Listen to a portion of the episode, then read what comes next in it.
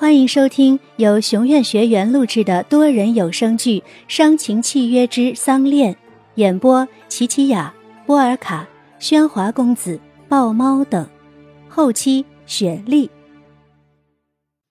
第四十集。小鱼，我坦白告诉你，郑老太爷的遗产被分为了夫妻共有财产，郑氏硕大的家产里有白露的一半。啊！什么？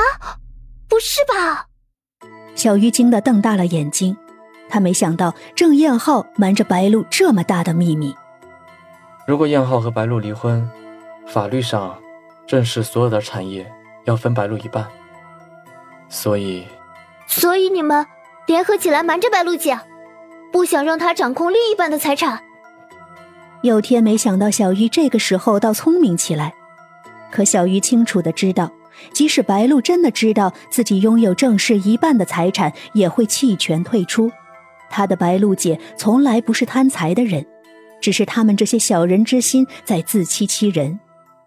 你们既然要瞒下去，又为什么要告诉我？小鱼，白露最信任的人就只有你。我告诉你这些，是因为我希望你帮我个忙。请你不要告诉白露遗产的事情，但你要叮嘱白露，不要在任何文件或纸上签字。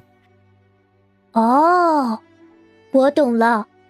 白露姐现在的名字就像是金字打的，你是担心有人利用白露姐签的字来干坏事？小鱼，你什么时候这么聪明了？是我影响你了吗？佑天欣慰的握住小鱼的手。却立刻被他甩掉。你个变态，在自我陶醉什么啊？在知道真相的同时，小鱼感到了自己的一份责任。他很高兴，终于能为白露做些事情，并在心中暗暗发誓要守护着白露，为他抵挡今后的风雨。就在佑天拉着小鱼谈话时，完全没有察觉到，他们所说的一切都被躲在一旁的恩雅偷听着。朴佑天，你这是在防着我吗？恩雅气得紧咬着嘴唇，她没想到朴佑天竟卑鄙的要联合外人来对付她。可愤怒是没有用的，恩雅清楚的知道怎么样才是更有力的报复。计划才刚刚开始。哼，你们都给我等着！郑氏集团的会议室里。燕浩正与客户签订合同。哈哈哈哈哈哈！燕浩啊，陈叔这笔生意可差点就签给别人了，啊！没想到啊，在最后你又开出这么好的条件。说句实话，燕浩啊，这合同你们。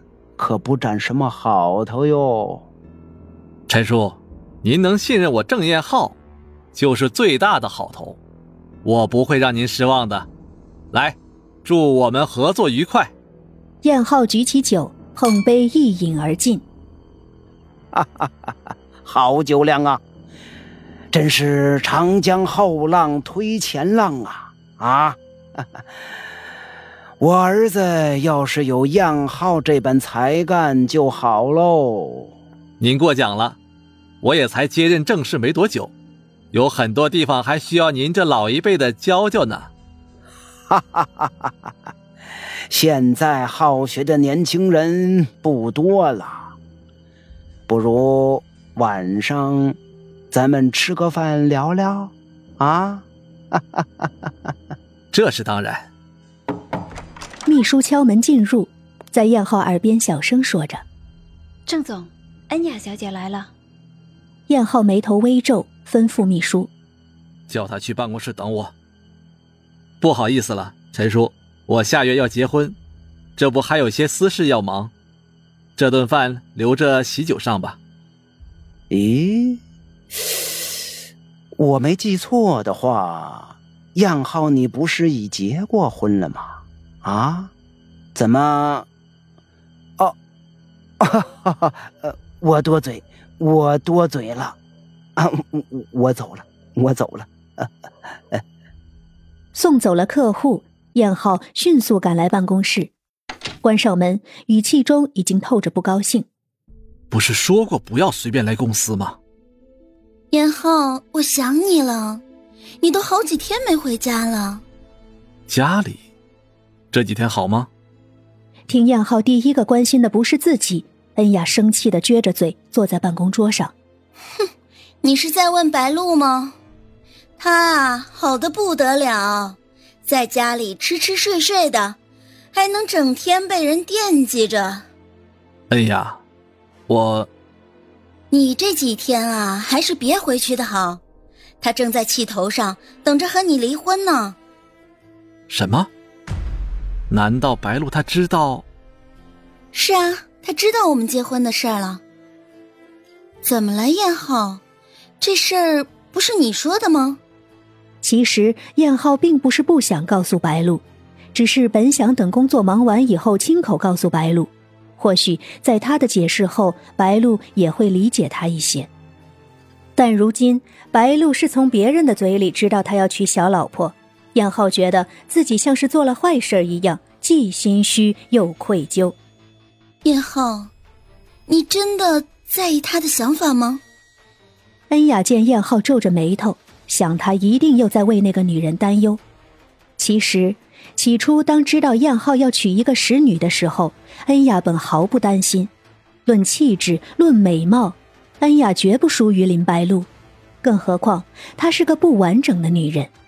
可没想到，就是这个使女，竟让燕浩牵肠挂肚，这是恩雅最不甘心的。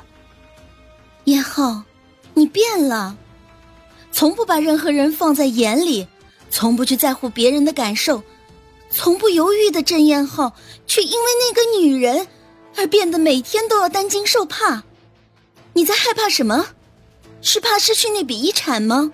还是怕失去那个人？没有，燕浩一手猛地拍在桌上，吓得恩雅从桌上跳了下来。我郑燕浩从来没怕过。恩雅没想到他的那番话会激起燕浩这么大的怒火。燕浩哥，我不希望你被别人抓住痛脚。如果你真的不想伤害白露，就不要让她成为你的痛脚。恩雅的话也是燕浩所想的。在生意上，他郑燕浩行事也算毒辣。结下不少仇家。为了白露不成为报复的目标，这个婚必须结。秘书敲响了办公室的门，进来。郑总，美国的视频会议已经开始了。对了，我都给忘了，马上给我接进来。燕浩大步走到电脑前，将显示屏转动，背对着恩雅，便开始输密码。但通过燕浩的手势，恩雅心中暗暗记下了密码的键位。本集内容到此结束，我是恩雅，感谢大家收听，记得订阅哦。